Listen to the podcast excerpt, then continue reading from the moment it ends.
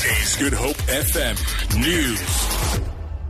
Good afternoon. Transport Minister Dipuo Peters has sent out a strong warning to motorists found to have consumed alcohol that they will go straight to jail. She was releasing the road death toll for the 2016-2017 festive season at a media briefing in Midrand, north of Johannesburg. She says over 1,714 people died on the roads during the festive season. Peters says this is a 5% increase from the previous season.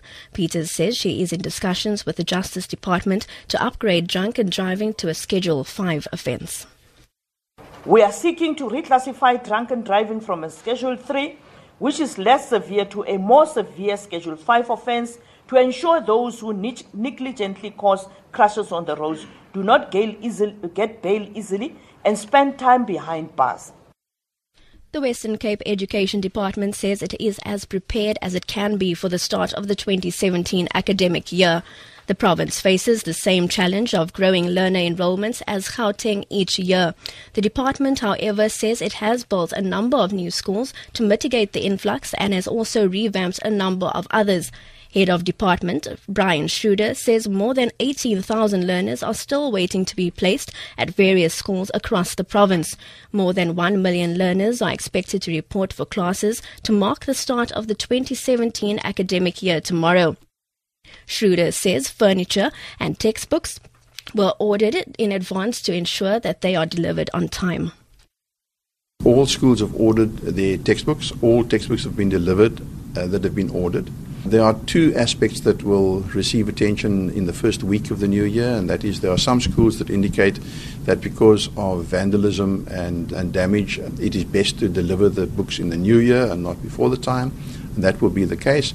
And then, of course, schools that will find an unprecedented increase that they'd not been able to plan for, that uh, had not been enrolled timeously.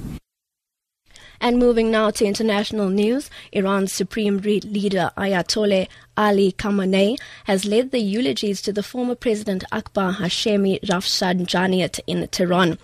This is despite their differences. Hundreds of thousands of mourners attended the funeral of Rafsanjani. The BBC's Moshan Mosqueray elaborates. Huge crowds of mourners and people are streaming into streets of Tehran to pay their their final respect to Ayatollah Akbar Hashemi Rafsanjani.